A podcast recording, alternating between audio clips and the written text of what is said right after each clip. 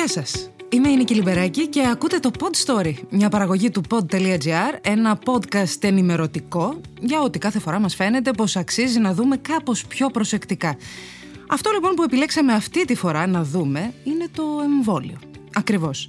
Το ή τα σκευάσματα που μπαίνουν στη ζωή μας με την υπόσχεση και με την προσδοκία μας να μπει ένα τέλος σε αυτόν τον εφιάλτη που ζούμε, που ζει όλος ο πλανήτης εδώ και ένα χρόνο. Θα περίμενε λοιπόν κανείς ίσως πως με 1.650.000 καταγεγραμμένους νεκρούς όλοι μας θα κατασκηνώναμε πλειολόγους από τώρα έξω από τα εμβολιαστικά κέντρα. Είναι όμως έτσι; Ένα μεγάλο όχι είναι η απάντηση και αυτό δεν ισχύει μόνο εδώ στην Ελλάδα. Στις Ηνωμένες Πολιτείες που μετρούν περισσότερους νεκρούς από όσους έχουν χάσει στους πολέμους, σχεδόν ένας στους δύο πολίτες εμφανίζεται απρόθυμος να εμβολιαστεί. Στο σημερινό Pod Story, λοιπόν, θα μάθουμε τι ισχύει για μας εδώ και θα το μάθουμε μιλώντας με τους ανθρώπους που υπογράφουν τρεις κορυφαίες έρευνες που καλύπτουν το θέμα αυξημένη επιφυλακτικότητα απέναντι στον εμβολιασμό για τον COVID-19. Λένε άνθρωποι ότι αυτοί που πεθαίνουν, οι θάνατοι που βλέπουμε, είναι γιατί πάνε κάποιοι, βρίσκουν ανθρώπους που πέθανε ο δικός τους άνθρωπος, του δίνουν ένα χιλιάρικο και του λένε θα πεις ότι πέθανε από κορονοϊό. Υπάρχει και ένα 48% που λέει ό,τι ανακοινώνεται από τους επίσημους φορείς έχει έντονα στοιχεία υπερβολής. 4 στους 10 από εμάς δεν λένε ότι δεν πρόκειται να εμβολιαστώ. Λένε όμως ότι διατηρώ επιφυλάξεις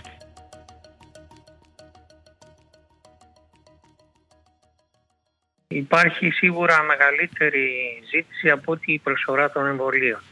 Κατά συνέπεια δεν υπάρχει κάποια ανησυχία ότι δεν θα εμβολιαστούμε λόγω των διαφόρων θεωριών του αντιεμβολιαστικού κινήματος ή τα σχετικά. Ο Στράτος Φαναράς είναι διευθύνων σύμβουλος της Μέτρων Ανάλυσης. Αυτό βέβαια δεν σημαίνει ότι δεν πρέπει να υπάρξει μια σαφής, κατανοητή και διαφανής ενημέρωση για όλους εκείνους που αποτελούν θα έλεγα ένα ενδιάμεσο χώρο και σκέπτονται ότι ενδεχομένως το εμβόλιο δεν είναι ακόμα τόσο ασφαλές, οι οποίοι δεν έχουν πλήρη ενημέρωση. Ναι, σωστά το λέτε, γιατί, περίπτωση... η, η, συγγνώμη για τη διακοπή, αλλά υπάρχει μια δεξαμενή ναι. ανθρώπων που δεν είναι αυτό που λέμε αρνητές του κορονοϊού, δεν είναι Όχι, μέλη του περίπτωση. αντιεμβολιαστικού κινήματος, είναι απλώς άνθρωποι που προβληματίζονται γιατί αναπτύχθηκε πολύ γρήγορα αυτό το εμβόλιο, ναι. γιατί δεν έχει δοκιμαστεί ναι, σε και... άλλα τμήματα Μα... του, του πληθυσμού. Έτσι, και θα έλεγα κυρία Λιμπεράκη ότι όχι απλώς υπάρχει μια μεγάλη δεξαμενή, είναι περίπου ένας στους δύο αυτοί. Μα γι' αυτό σας ρώτησα. Ενδιάμεσο ε, χώρο. ξέρετε, μου έκανε εντύπωση στην αρχή γιατί μου είπατε ναι, θα εμβολιαστούμε γιατί είναι παραπάνω αυτοί που θέλουν να εμβολιαστούν από το εμβόλιο. Ναι. Βέβαια, το εμβόλιο είναι, είναι μικρός ο αριθμός που έρχεται καταρχάς. Ναι, άμα, άμα λοιπόν επισκεφτούμε με βάση τα νούμερα, έχουμε μια κρίσιμη μάζα, ένα στους τρεις, οι οποίοι δηλώνουν ότι σίγουρα θα εμβολιαστούν. Αυτοί ένα στους τρεις λοιπόν είναι πάνω από 3 εκατομμύρια. Mm-hmm. Σε καμιά περίπτωση τα εμβόλια που θα έρθουν δεν μπορούν να καλύψουν τη ζήτηση. Σε πρώτη Α, φάση, γιατί η κυβέρνηση λέει ότι μέχρι τον Ιούνιο θα έρχονται και θα έρθουν και από άλλες εταιρείες. Ναι. Μέχρι τον Ιούνιο θα έχουμε δείγματα γραφής. Τα δεδομένα θα αλλάζουν από εβδομάδα σε εβδομάδα. Αν δηλαδή ξεκινήσουν οι εμβολιασμοί και οργανωτικά όλος ο σχεδιασμός είναι σωστός και λειτουργεί. Αν η εμπειρία από τις άλλες χώρες που ήδη έχουν ξεκινήσει εμβολιασμοί είναι θετική και δεν υπάρχουν μείζονες παρενέργειες. Αν όλα αυτά πηγαίνουν καλά, τότε το κλίμα μέχρι την Άνοιξη θα είναι εντελώς διαφορετικά γιατί θυμίζω ότι οι εμβολιασμοί γενικά και τα εμβόλια είναι μέσα στην κουλτούρα του σύγχρονου πολίτη και έχει αυτή την εμπειρία του εμβολιασμού και από άλλες περιστάσεις είτε από υποχρεωτικούς εμβολιασμούς παιδικής είτε από τον εμβολιασμό της γρήπης. Ας μην ξεχνάμε ότι Φέτος οι εμβολιασμοί για τη γρήπη, για παράδειγμα, διπλασιάστηκαν. Ναι, γιατί μας το ζήτησε Επομένως... και ο κύριος Τσιόδρας πριν από μήνες. Θυμίζω τότε που ό,τι μας ναι. ζητούσε ο καθηγητής ήταν περίπου αυτονόητο ότι θα το, θα το κάνουμε και ορθώς, γιατί εξήγησαν οι επιστήμονες γιατί πρέπει να εμβολιαστούμε για τη γρήπη. Εάν σας ζητήσω να σταθούμε με νούμερα, είπατε ότι ένας στους τρεις είναι περίπου. Υπάρχουν ποιοτικά χαρακτηριστικά, δηλαδή εσείς τι διαπιστώνετε στις δικές σας έρευνες; Ναι, υπάρχουν ε, και θέλω να επιμείνω σε αυτό. Ναι και ευχαριστώ για την ερώτηση γιατί γίνεται μια συζήτηση παρακολουθώ η οποία λέει ότι περίπου ότι το ζήτημα της πρόθεσης εμβολιασμού είναι κυρίως ιδεολογικό-πολιτικό. δεν είναι ιδεολογικό πολιτικό, είναι ηλικιακό. Η βασική παράμετρος η οποία διαφοροποιεί την πρόθεση εμβολιασμού είναι η ηλικία και αυτό εξηγείται πολύ καλά ακριβώς γιατί αφενός οι μεγαλύτερες ηλικίες νιώθουν περισσότερο ευάλωτες και επιθυμούν τον εμβολιασμό για να προστατευτούν οι δε νέοι οι οποίοι θεωρούν ότι δεν απειλούνται τόσο, οι οποίοι είναι πιο κινητικοί, είναι περισσότερο ευεπίφοροι στο να ναι. πάνε να κάνουν τη διαδικασία του εμβολιασμού. Τώρα, κύριε Φαναρά, εσείς λέτε δικαιολογείται και πράγματι με την ανάγνωση τη δική σας δικαιολογείται, αλλά υπάρχει και μια αντίστροφη ανάγνωση. Ότι ας πούμε ένας άνθρωπος που είναι πιο μεγάλης ηλικίας ίσως να είναι πιο συντηρητικός στη σκέψη, ίσως να είναι λιγότερο τολμηρός, ίσως να έλεγε, ας πούμε, ότι εγώ δεν πάω να δοκιμάσω ένα εμβόλιο που αναπτύχθηκε μέσα στους 8 μήνες, θα κάτσω σπίτι μου κλειδαμπαρωμένος μέχρι να περάσει. Και αντίθετα, αντίστροφα, θα περίμενε κανείς από το νέο που είναι άνθρωπος της τεχνολογίας, της προόδου και προσαρμοστικός, θα περίμενε κανείς ότι οι νέοι θα έλεγαν ναι, θα πάμε μαζικά. Αυτή δεν είναι μια ανάγνωση που τη σηκώνει η έρευνά σας. Δηλαδή, οι νέοι είναι πιο διστακτικοί σε αυτή τη φάση πρέπει να κάνουμε μια διάκριση. Είναι άλλο το εμβόλιο και η γνώμη που έχω για το εμβόλιο και άλλο η διαδικασία του εμβολιασμού. Δηλαδή, δηλαδή μπορεί ο εμβολιασμός, ο οποίος προϋποθέτει και άλλες διεργασίες, όχι μόνο νοητικές και ψυχολογικές διεργασίες, να διαφέρει και να διαφορίζει την ατομική στάση από τη γενική αντίληψη που έχω για τα εμβόλια. Εδώ λοιπόν υπάρχει ένα θέμα risk aversion όπως λέμε, δηλαδή υπάρχει ένα θέμα ανάληψης ρίσκου. Οι νέοι οι οποίοι βλέπουν ότι και ακούνε ότι δεν απειλείται η ζωή τους ως ατομική επιλογή δεν έχουν ενσωματώσει μέσα στην κουλτούρα τους την έννοια της εμβολιαστικής προστασίας όσο νιώθουν ότι τη χρειάζονται οι μεγαλυτεροι Είναι δηλαδή ακριβώς το ανάποδο. Είναι η ατομική αντίληψη της ανάληψης ρίσκου που προσδιορίζει αυτές τις επιλογές. Να σας ρωτήσω, δεν ξέρω αν το έχετε μετρήσει. Φαντάζομαι ότι θα ήταν κάπως πρόημο, γιατί τώρα άνοιγε αυτή η συζήτηση. Τι θα έκαναν εκείνοι που διστάζουν να εμβολιαστούν, αν πράγματι δούμε να επικρατούν οι εισηγήσεις για υγειονομικά διαβατήρια, για την υποχρέωση εμβολιασμού για να μπει, ας πούμε, σε συγκεκριμένους χώρους ή για να ταξιδέψεις. Θα ήταν ενδιαφέρον να δούμε αν οι άνθρωποι που τώρα διστάζουν, σε περίπτωση που ήταν υποχρεωμένοι, θα ήθελαν. Πράγματι έχει πολύ ενδιαφέρον.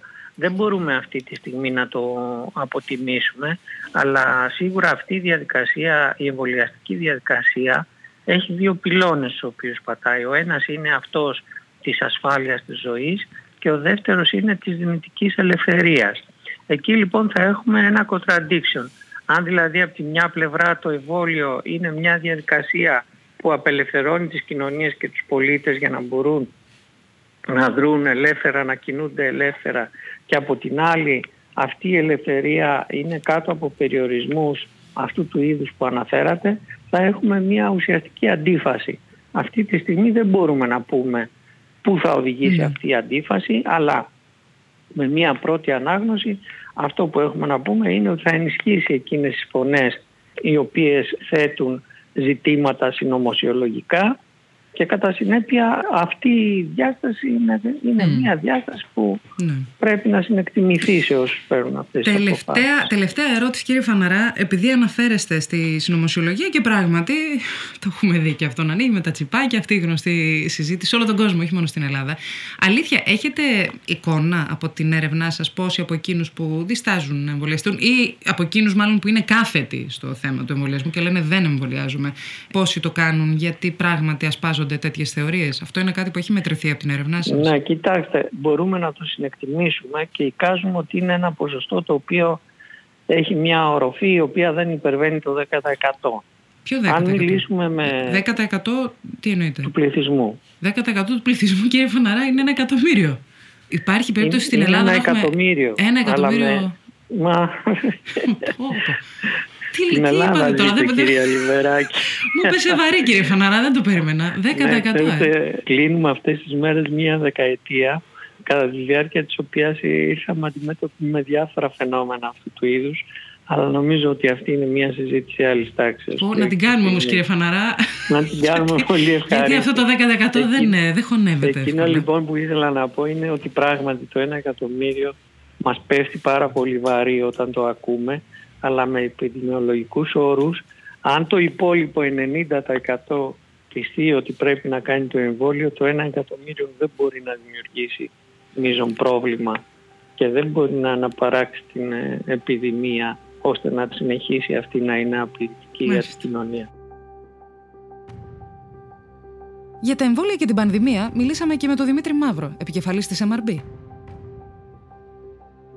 Κύριε Μαύρα, μετρήσατε το εμβόλιο, μετρήσατε την πανδημία σε μια έρευνα σφαιρική που κάνατε στην ε, MRB. Θα ήθελα να σταθούμε καταρχάς στο πλαίσιο. Πώς στέκεται ο Έλληνας μέσα στον κλειό της πανδημίας και εν αναμονή του εμβολίου. Τι θα λέγατε; Καταρχήν, ο Έλληνας, ε, όπως πιθανά έχετε δει κυρία Λιμπεράκη, κατά 58% και ανεβαίνει, αισθάνεται και δηλώνει κουρασμένος από τα μέτρα.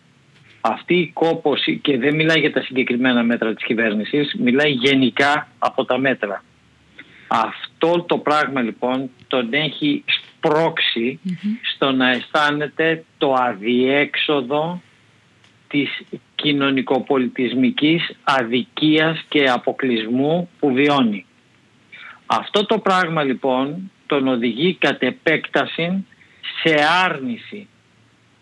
Αρνείται γιατί, γιατί σε άρνηση, θα μπορούσε να τον οδηγεί στην ε, απόλυτη προσδοκία ότι άντε επιτέλους να έρθει το εμβόλιο να το κάνουμε να τελειώνουμε. Γιατί σε άρνηση και όχι σε αποδοχή της απάντησης; Δεν λειτουργεί έτσι και θα σας πω το γιατί.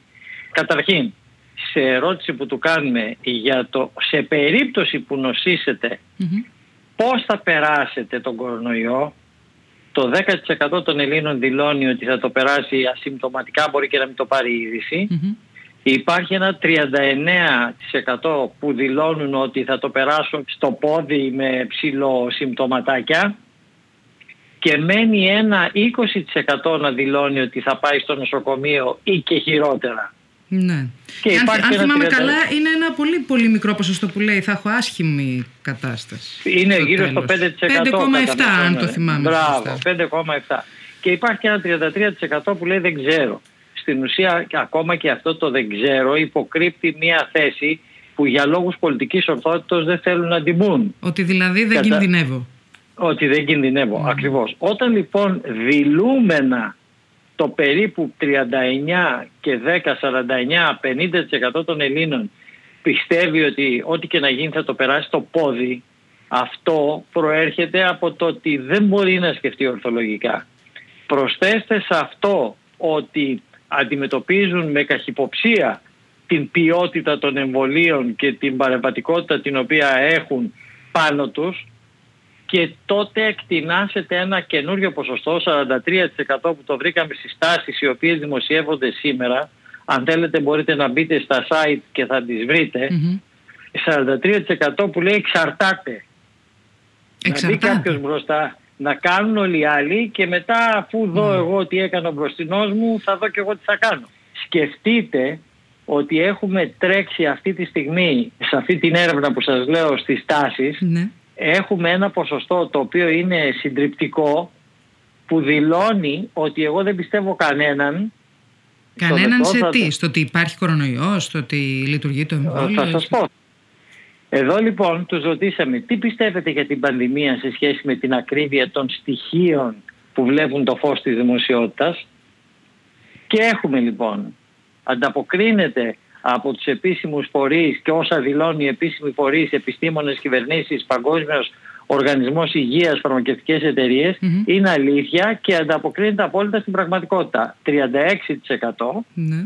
και υπάρχει και ένα 48% που λέει ό,τι ανακοινώνεται από τους επίσημους φορείς, επιστήμονες και όλους αυτούς που σας είπα πριν, ναι. έχει έντονα στοιχεία υπερβολής για να φοβίσουν τον πολίτη και να περάσουν τη δική τους γραμμή. OK, okay, κατανοητό, πολύ μεγάλο το ποσοστό. Ναι. Τεράστιο και υπάρχει άλλο ένα 10% που αθρίζεται στο 48% το οποίο λέει ότι ανακοινώνεται από τους γνωστούς φορούς που σας είπα παραπάνω είναι ψέματα και υπερβολές και η πανδημία είναι μια σκευωρία κάθετος συνωμοσία. Για πείτε μου πάλι πόσο ποσοστό, τι ποσοστό είναι αυτό που το λέει αυτό για τη συνωμοσία; Αυτό το τελευταίο είναι 10%. 10 να το πάλι το 10%. Ψεκασμένοι δηλαδή, 10%. Ε, μπράβο. Σίγμα, δεν είναι 10% μόνο οι ψεκασμένοι. Οι ψεκασμένοι είναι περισσότεροι. Απλά εκεί είναι ο πυρήνας, είναι η αρχηγή των ψεκασμένων, αν θέλετε. Κύριε Μαύρε, λοιπόν, μπορεί να είναι περίπου ένα εκατομμύριο άνθρωποι στη χώρα μας που είναι συνωμοσιολόγοι, δηλαδή. Ακραία, κανονική συνωμοσιολόγοι. Είναι, είναι περισσότεροι. Α, είναι περισσότεροι, λέτε. Ναι, γιατί και αυτοί οι οποίοι δηλώνουν εξαρτάται, θα δω τι θα κάνω μπροστινό μου, μην νομίζετε. Όχι, όχι. Εδώ, και μία δόση εδώ θα, θα, διαφωνήσω μαζί σας και να σας πω γιατί. γιατί. Να διαφωνήσουμε. Μπορώ να φανταστώ ότι κάποιος είναι προβληματισμένος γιατί αυτό το εμβόλιο δεν φτιάχτηκε μέσα σε 10 χρόνια, φτιάχτηκε μέσα σε 10 μήνες. Μπορώ να φανταστώ ότι κάποιος είναι καχύποπτος, γιατί όπως καλύτερα από μένα γνωρίζετε, στην αρχή αυτής της πανδημίας δυστυχώς δεν μάθαμε τι συμβαίνει. Είναι γνωστά αυτά. Και ο Παγκόσμιος Οργανισμός Υγείας ολιγόρησε και η Κίνα απέκρυψε το τι συνέβαινε για κάποιους μήνες. Εν πάση περιπτώσει, θέλω να πω, πράγματι, στην απαρχή αυτού του εφιάλτη δεν ήταν τα πράγματα διαφανή και ίσως δικαιολογημένα ένα ποσοστό ανθρώπων έχουν μια επιφύλαξη. Αυτό όμως από το θα μου αλλοιώσει με τσιπάκι ο Bill Gates το, το γενετικό υλικό απέχει, απέχει κάποια έτη φωτός. Θα σας πω νομεράκια και γι' αυτό. Λοιπόν, καταρχήν, αν θα πρέπει ή όχι να είναι υποχρεωτικό το εμβόλιο. Το 21% δηλώνει ότι θα πρέπει να είναι υποχρεωτικό για όλους.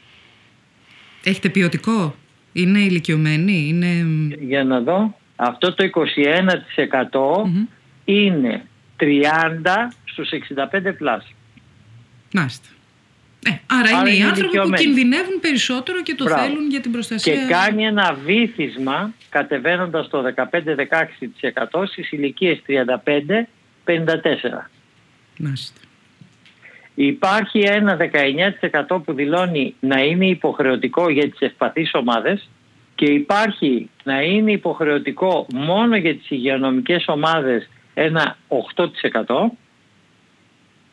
Δηλαδή αυτοί τι λένε, να εμβολιάζονται μόνο οι γιατροί και οι νοσηλευτές; Μόνο οι γιατροί. Ε, δεν απέχουμε και πάρα πολύ γιατί πόσο σίγουροι είμαστε ότι έχουμε εμβόλια τουλάχιστον για μέσα στο Γενάρη και το Φλεβάρι ναι. για να ε, εμβολιαστούν παραπάνω από τις 125.000 ε. άνθρωποι στην καλύτερη ε, περίπτωση. Όμως, λοιπόν, όμως περιμένουμε και, και υπάρχει... την Μοντέρνα, περιμένουμε και άλλες εταιρείες και περιμένουμε και άλλες παρτίδες που θα, θα σας πω και γι' αυτό. Σημειώστε και το τελευταίο νομεράκι της ερώτησης που ναι. λέει να μην είναι υποχρεωτικό 47%.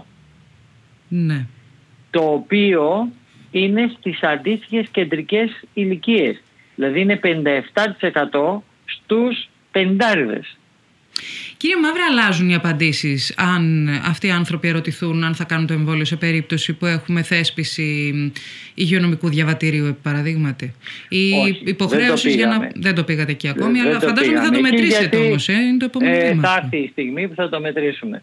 Καταρχήν να σας πω κάτι άλλο για το θέμα της καχυποψίας που είπατε προηγουμένως. Ναι. Πριν από αυτό θα σας διαβάσω για το ότι θα εμβολιαστώ κανονικά για προληπτικούς λόγους, ναι. γιατί εδώ είναι άλλη προσέγγιση από το θα εμβολιαστείτε καλέ μου κύριε ή όχι. Εδώ είναι λίγο πιο ποιοτική η ερώτηση. Θα εμβολιαστώ κανονικά για προληπτικούς λόγους 33%. Ναι. Δεν, δεν καταλαβαίνω τη διαφορά της ερώτησης. Ε, τι εννοείτε. Ε, δηλαδή... Θα σας πω. Θα ναι. δείτε τις άλλες απαντήσεις και θα καταλαβετε θα πράξω ανάλογα μετά από εκτίμηση της κατάστασης που θα ισχύει τότε, 44%. Πολύ ελληνικό αυτό. Έτσι, μπράβο. Δεν θα εμβολιαστώ γιατί είμαι εναντίον των εμβολίων γενικά 12. 12. Και, ναι, και δεν θα εμβολιαστώ γιατί δεν φοβάμαι ότι θα αρρωστήσω 6,5. Σύνολον των δύο τελευταίων 18,5%. Άρα υπάρχει ένα 20% που εκ είναι εναντίον των εμβολίων. Είναι πολύ. Αυτό λοιπόν, όπως καταλαβαίνετε, το μεγαλύτερο ποσοστό συγκεντρώνεται πάνω στο 44% που λέει εξαρτάται. Ναι, δεν έχω να σας αντιτάξω και πολλά ομολόγω μετά από Και προσέξτε τώρα. Ο ιός προήλθε και εξαπλώθηκε από ανθρώπινη παρέμβαση κατά λάθος λόγω ατυχήματος σε κάποιο εργαστήριο 30%. Ναι. Ο ιός προήλθε και εξαπλώθηκε από ανθρώπινη παρέμβαση επίτηδες ναι. 30%. Και ο Ένα στο στρό, όχι, όχι, μην το προσπερνάτε κύριε Μαύρα, γιατί ε, το, το γεγονός ότι δεν σας μιλάω είναι γιατί κάποιες φορές με αφήνετε άφωνοι ε, ναι. Ένας στους τρεις λέει ότι το κάναμε επίτηδες δηλαδή, ότι κάποιος το έκανε επίτηδες αυτό. Βεβαίως. Και ο ιός προήλθε και εξαπλώθηκε από φυσικές διεργασίες χωρίς ανθρώπινη παρέμβαση, άλλο ένα 30%.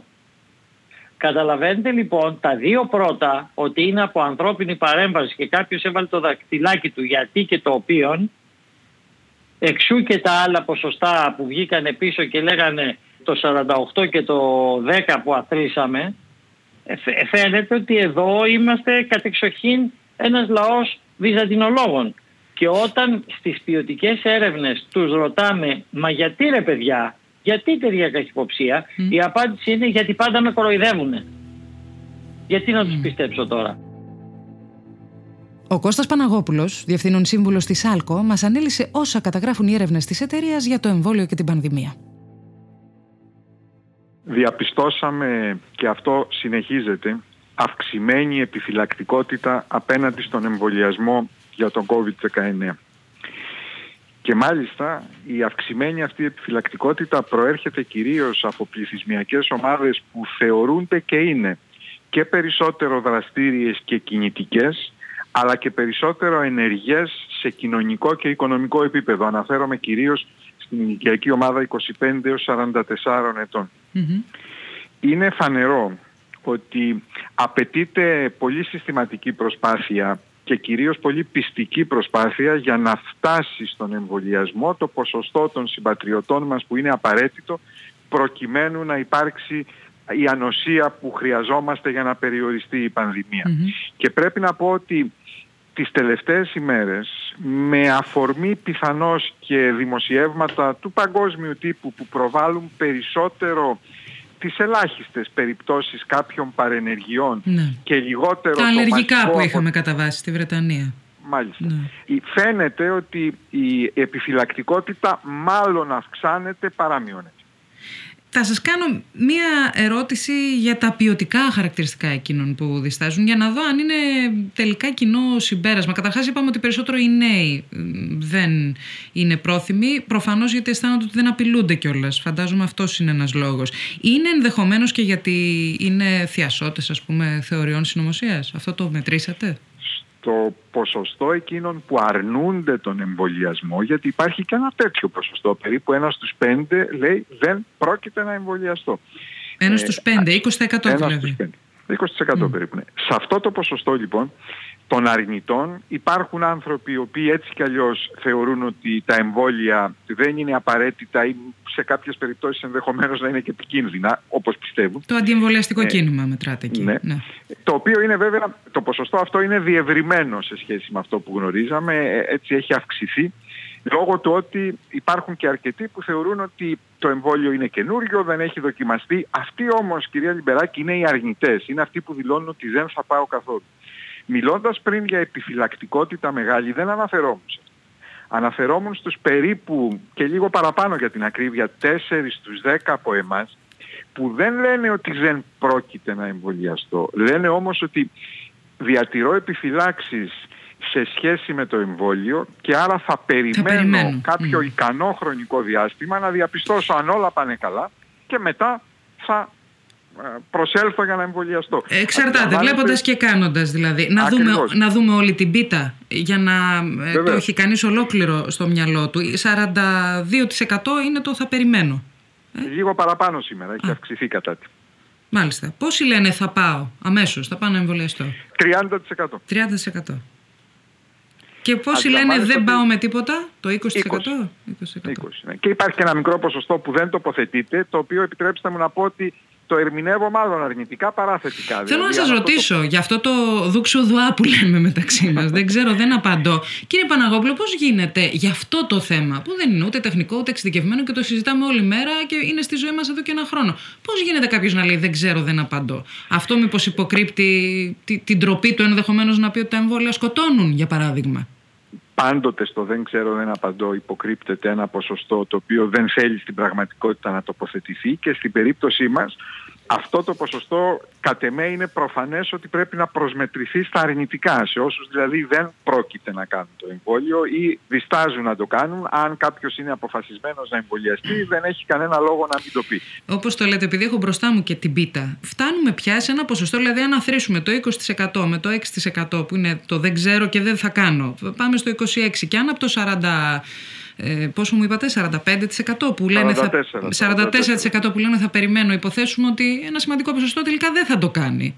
Ε, μετά είναι ένα ερώτημα αν θα πετύχουμε ανοσία. Έχετε απόλυτο δίκιο και ακριβώς αυτό είπα και πριν, ότι τι, αν δεν αλλάξει κάτι, αν δεν είναι πιστική η προσπάθεια για τον εμβολιασμό, τίθεται υποαίρεση το αποτέλεσμα από το επιθυμητό, δηλαδή το να δημιουργηθεί η ανοσία εκείνη που θα επιτρέψει τον περιορισμό της πανδημίας. Και αυτό είναι και το ζητούμενο. Διότι, ξέρετε, με ρωτήσατε πριν για τα ποιοτικά χαρακτηριστικά και έχετε δίκιο, δεν είναι διόλου αμεληταίο το ποσοστό εκείνο των νέων ανθρώπων που αντιθέτως είναι μεγαλύτερο από το μέσο όρο και όπως γνωρίζετε αυτοί ειδικότερα οι άνθρωποι είναι οι άνθρωποι που είναι και πιο κοινωνικά ενεργοί αλλά και πιο ενεργοί στα social media, πιο ενεργοί γενικά στην κοινωνική ζωή με την έννοια είτε της συζήτησης με το φιλικό περιβάλλον τους είτε με αναρτήσεις στα μέσα κοινωνικής δικτύωσης. Άρα θα έλεγα ότι γενικώς ο βαθμός επιρροής τους είναι μεγαλύτερος του ποσοστού τους. Άρα πρέπει να το δούμε πολλαπλασιαστικά τελικά το αποτύπωμά τους. Σε ένα βαθμό, ναι. Και, και τι καμπάνια μπορεί να γίνει τώρα για να προσεγγίσει ένα κοινό τέτοιο, γιατί εδώ συζητάμε για καμπάνια της πολιτείας, του Υπουργείου Υγείας. Αυτό είναι συστημικό εξορισμού. Δεν ξέρω αν μπορεί να, να έχει αποτέλεσμα σε μια δεξαμενή κόσμου που βλέπει τα πράγματα με έναν άλλο τρόπο. Με τρομερή καχυποψία δηλαδή σε οτιδήποτε θεσμικό. Πολύ σωστά το λέτε. Η προσπάθεια να πιστούν οι άνθρωποι αυτοί μέσα από συστημικές παρουσίες, για παράδειγμα μέσω της πολιτικής ηγεσίας, όλης, θεωρώ ότι δεν θα έχει ιδιαίτερα αποτελέσματα. Αν μου επιτρέπετε να πω μια ναι. σκέψη, ναι. θα έλεγα ότι ίσως ο πιο αποτελεσματικός με την έννοια της πιστικότητας φορέας του μηνύματος υπέρ του εμβολιασμού ναι. πρέπει να είναι ο προσωπικός γιατρός του καθενός μας. Αυτό στον οποίο εμπιστευόμαστε όλα αυτά τα χρόνια στα ζητήματα της υγείας μας και ε, ο οποίος σε πολλές περιπτώσεις έχει και μια πιο προσωπική σχέση μαζί το μας. Το ακούω κύριε Παναγόπουλε, καταλαβαίνω, καταλαβαίνω και πώς το λέτε, αλλά να σας πω και κάτι τώρα, ε, άνθρωποι που ανήκουν στο αντιεμβολιαστικό κίνημα φροντίζουν να έχουν γιατρούς που ασπάζονται τις απόψεις τους και είναι και εκείνοι που τους δίνουν τα πλαστά πιστοποιητικά εμβολιασμού για να γράφουν τα παιδιά στο σχολείο. Δηλαδή θέλω να πω πραγματικά δεν ξέρω με τι τρόπο μπορείς να φτάσεις στα αυτιά και στο μυαλό ενός ανθρώπου που προσπαθεί ε, να μην ακούει, να μην έχει καμία επαφή με τη λογική, με τον ορθό λόγο. Κυρία Λιμπεράκη, καταρχήν να πω ότι από τη δική μου προσέγγιση έχει αφαιρεθεί το κομμάτι εκείνο που ανήκει στο αντιεμβολιαστικό κίνημα ή αν θέλετε αυτό το 20% που λέει δεν πρόκειται να Άρα αυτό είναι χαμένη υπόθεση, έτσι. Δεν θεωρώ ότι πρέπει να είναι αυτός στόχος μιας καμπάνιας. Mm. Αν μου επιτρέψετε να πω ότι θεωρώ ότι είναι λίγες οι πιθανότητες να μεταπιστούν. Ναι. Εκεί που νομίζω πρέπει να συγκεντρωθεί η προσπάθεια είναι σε αυτούς που αμφιβάλλουν επειδή το εμβόλιο είναι καινούριο, επειδή... Εκεί λοιπόν υπάρχουν δύο παράμετροι που είναι σημαντικές. Η μία είναι η παράμετρος του χρόνου, δηλαδή όσο κυλούν οι εμβολιασμοί σε όλο τον κόσμο και στην Ελλάδα και φαίνεται ότι όλα εξελίσσονται ομαλά, όλο και πιο εύκολο θα είναι να προσέλθουν και αυτοί να εμβολιαστούν. Ειδικώς αν έχουν και παραδείγματα στο φιλικό ή οικογενειακό της περιβάλλον. Ναι, ναι. Και σε αυτούς είναι που θεωρώ ότι ο προσωπικός γιατρός μπορεί να παίξει πολύ πιο πιστικά ε, ρόλο από ότι για παράδειγμα να δει κανείς την πολιτική ηγεσία ή διάφορους επωνύμους να Αν μου επιτρέπετε δίπλα στο γιατρό να βάλουμε και το φαρμακοποιό. Γιατί ο φαρμακοποιός είναι σε κάθε γειτονιά ένας από τους ανθρώπους που η φωνή του ακούγεται. Ίσως περισσότερο και πιο συχνά και από του γιατρού, γιατί μπαίνουν οι άνθρωποι κάθε μέρα στο, στο ε, είναι πολύ σωστή η επισήμανσή σας και μάλιστα πρέπει να σας πω ότι οι ειδικές έρευνες δείχνουν ότι η, ο ρόλος του φαρμακοποιού, ο οποίος τα τελευταία χρόνια στην πραγματικότητα ασκεί πρωτοβάθμια υγεία. Ναι, ως ένα βαθμό, πράγματι. Είναι όλο και πιο σημαντικός και στην κρίση έγινε ακόμα σημαντικότερος, ίσως και γιατί υπήρχε και το οικονομικό στοιχείο, δηλαδή ο φαρμακοποιός είναι ο πιο κοντινός σου επιστήμονας στον χώρο της υγείας, τον οποίο αν ε, είσαι χρόνια που συναλλάσσεσαι μαζί του θα σου δώσει και μια συμβουλή χωρίς Αυτό λοιπόν ενίσχυσε τη θέση τους στα χρόνια της κρίσης. Άρα θα συμφωνήσω μαζί σας ότι ναι πρέπει και οι φαρμακοποιοί να συμπράξουν, να συνεισφέρουν σε αυτή την προσπάθεια. Τη θέση των Ελλήνων έναντι του εμβολιασμού για τον COVID την έχετε μετρήσει και εξελικτικά κύριε Παναγόπουλου. Με άλλα λόγια έχετε τα ποσοστά πριν και μετά τα πρώτα πλάνα από εμβολιασμού του εξωτερικού ή είναι ακόμη νωρίς; Ε, την έχουμε μετρήσει δύο μόνο φορές. Ναι. Την πρώτη φορά είναι η έρευνα που παρουσιάσαμε μαζί στην, στο Open, στο open Και είχαμε και ένα κύμα έρευνας ακόμα, το οποίο δεν σας κρύβω ότι είναι και σε εξέλιξη. Δηλαδή θα ολοκληρωθεί στα τέλη αυτής της εβδομάδας, το οποίο δείχνει αυτή την ελαφρά άνοδο της επιφυλακτικότητας για την οποία σας μίλησα μάλιστα, πριν. Μάλιστα. Θα σας κάνω και μία ερώτηση που την έχω ξανακάνει για αυτό το θέμα. Νομίζω ότι έχει ένα ενδιαφέρον. Πιστεύετε ότι θα λειτουργήσει διαφορετικά όταν θα φτάσουμε να βλέπουμε στις τηλεοράσεις μας όχι έναν άνθρωπο κάπου μακριά να εμβολιάζεται, αλλά έναν άνθρωπο που έχει ονοματεπώνυμο, μιλάει ελληνικά και εμβολιάστηκε σε μια περιοχή της Αθήνας, της Θεσσαλονίκης, της περιφέρειας. Πιστεύετε ότι θα λειτουργήσει διαφορετικά πια για την ψυχολογία του κόσμου; θα λειτουργήσει διαφορετικά πιστεύω, όχι άμεσα τη στιγμή του εμβολιασμού. Είναι και αυτό μια παρακίνηση, αλλά πολύ πιο ισχυρή θα είναι η παρακίνηση όταν στο κοντινό μας περιβάλλον υπάρξουν άνθρωποι που θα εμβολιαστούν και διαπιστώσουμε πια, έχουμε προσωπικό βίωμα, ναι. ότι δεν υπάρχουν παρενέργειες και όλα εξελίσσονται θετικά. Να, είδατε τώρα που δεν μαζευόμαστε. Το θετικό είναι ότι δεν μαζευόμαστε γύρω από το τραπέζι γιατί θα σκοτωνόμασταν όπως βλέπω ότι είμαστε κατακαιρματισμένοι για αυτά τα θέματα της διαχείρισης, της απαρχής, του εμβολίου κλπ. Το αρνητικό είναι ότι δεν έχουμε και τη δυνατότητα αυτή να δούμε από κοντά σιγά σιγά κάποιον που να, το έκανε το εμβόλιο, δεν έβγαλε ουρά, δεν έβγαλε οχτώ πόδια και όλα πήγαν καλά. Παρ' όλα αυτά υπάρχουν τα υπόλοιπα μέσα, δηλαδή μπορούμε να συνομιλήσουμε από το τηλέφωνο, από τα μέσα κοινωνικής δικτύωσης. Πιστεύω ότι το βιωματικό, η βιωματική εμπειρία θα παίξει καταλητικό ρόλο, αλλά επειδή εδώ μπαίνει και ένα ζήτημα χρόνου, δηλαδή ταχύτητας. Δεν μπορεί να αφαιθούμε να αναμένουμε ναι, τη βιωματική εμπειρία. Σωστά το μπορεί λέτε. να είναι τρει-τέσσερι μήνες ε, μετά. Αναρωτιέμαι, κύριε Παναγόπουλο, αν θα μπορούσε να έχει αποτέλεσμα μια καμπάνια που θα έχει μια άλλη προσέγγιση. Δηλαδή, μια καμπάνια που δεν θα μιλάει για την ανοσία. Θα μιλάει για την επιστροφή της αγκαλιάς, για παράδειγμα. Τι κάνει το εμβόλιο να μπορέσει να ξαναγκαλιάσει τη μάνα σου, τη γιαγιά σου; Δεν ξέρω ε, αν θα έπιανε. Νομίζω ότι σε ένα βαθμό υπάρχει κόσμος που ίσως το ιεραρχεί αυτό το πράγμα πολύ ψηλά. Κοιτάξτε, αν ο εμβολιασμός δεν είναι μόνο μία πράξη ατομική για την προστασία του εαυτού μας αλλά επενδυθεί και συναισθηματικά με την ανάκτηση της ζωής μας και κυρίως των κομματιών εκείνων της ζωής μας που μας κάνουν να αισθανόμαστε πιο άνθρωποι και η επαφή με τον άλλον είναι ένα από αυτά τα κομμάτια. Θα συμφωνήσω μαζί σας ότι ναι, είναι από τα πράγματα που πρέπει οι ειδικοί της επικοινωνίας που θα κληθούν να σχεδιάσουν την καμπάνια να ανταλάβουν πολύ σοβαρά υπόψη τους. Το κίνητρο πρέπει πράγματι να είναι η ανάκτηση της ζωής μας στο μέρος, και είναι μεγάλο δυστυχώς το μέρος αυτό που την έχουμε χάσει ναι. λόγω του κορονοϊού. Ναι, ναι. Τελευταίο, δεν ξέρω αν το έχετε μετρήσει, είναι πολύ νωρίς, αλλά Σας το ρωτώ για κάθε για παρενδεχόμενο. Το ενδεχόμενο λοιπόν επιβολής υγειονομικού διαβατηρίου, το ενδεχόμενο να έχεις εμβολιαστεί υποχρεωτικά για να μπεις κάπου ή για να ταξιδέψεις, πιστεύετε ότι μπορεί να παρακινήσει και κόσμο που τώρα διστάζει; Δεν το έχουμε μετρήσει. Είναι στις προθέσεις να το μετρήσουμε στην κοινή μας συνεργασία στο Open. Η αντίληψή μου όμως είναι ότι θα είναι λάθος. Θα προκαλέσει πολύ μεγαλύτερες εντάσεις από αυτές που ήδη υπάρχουν και πιθανότατα θα λειτουργήσει ακόμα πιο αρνητικά στην λογική του ότι από τη στιγμή που με έμεσο τρόπο μου επιβάλλεται θα να πει ότι κάτι ύποπτο συμβαίνει. Τελικά θα κάνουμε το εμβόλιο. Όπως αντιλαμβάνεστε η απάντηση είναι μάλλον περίπλοκη αν υπάρχουν έτσι κοινοί τόποι από τις έρευνες που εκπονούνται και που αναλύσαμε στο σημερινό pod story αυτή νομίζω θα ήταν η εξής πρώτον. Ένα μεγάλο ποσοστό δεν θα πάει. Αυτό το ποσοστό των ψεκασμένων ας μας επιτραπεί που άλλοι το τοποθετούν στο 10, άλλοι ακόμη και στο 20%. Σε κάθε περίπτωση μιλάμε για πάνω από ένα εκατομμύριο ανθρώπους στη χώρα. Δεν θα πάνε να εμβολιαστούν και είναι προφανές ότι καμία καμπάνια δεν θα φτάσει στα αυτιά και στο μυαλό τους. Υπάρχει ακόμη ε, μεγαλύτερο ένα ποσοστό που λέει εξαρτάται, θα περιμένω, βλέποντας και κάνοντας και νομίζω ότι έχει ενδιαφέρον να δούμε αυτοί οι άνθρωποι πώς θα κινηθούν τις επόμενες εβδομάδες με την ελπίδα ότι θα πάρουν την απόφαση να δωρακίσουν τον οργανισμό τους για να αποκτήσουμε όλη την πολυπόθητη ανοσία της αγέλης. Και ένας τρίτος κοινοστόπο είναι ίσως η καμπάνια, η δυσκολία της εκστρατείας. Ένα μεγάλο στοίχημα, δύσκολο στοίχημα. Με ποιον τρόπο μπορείς να προσεγγίσεις μια μεγάλη δεξαμενή πολιτών, κάποια εκατομμύρια που διστάζουν;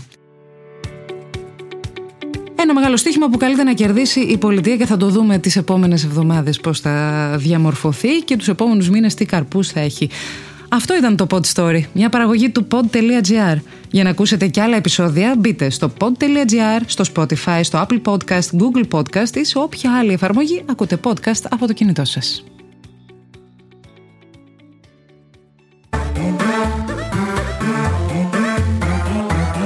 pod.gr. Το καλό να ακούγεται.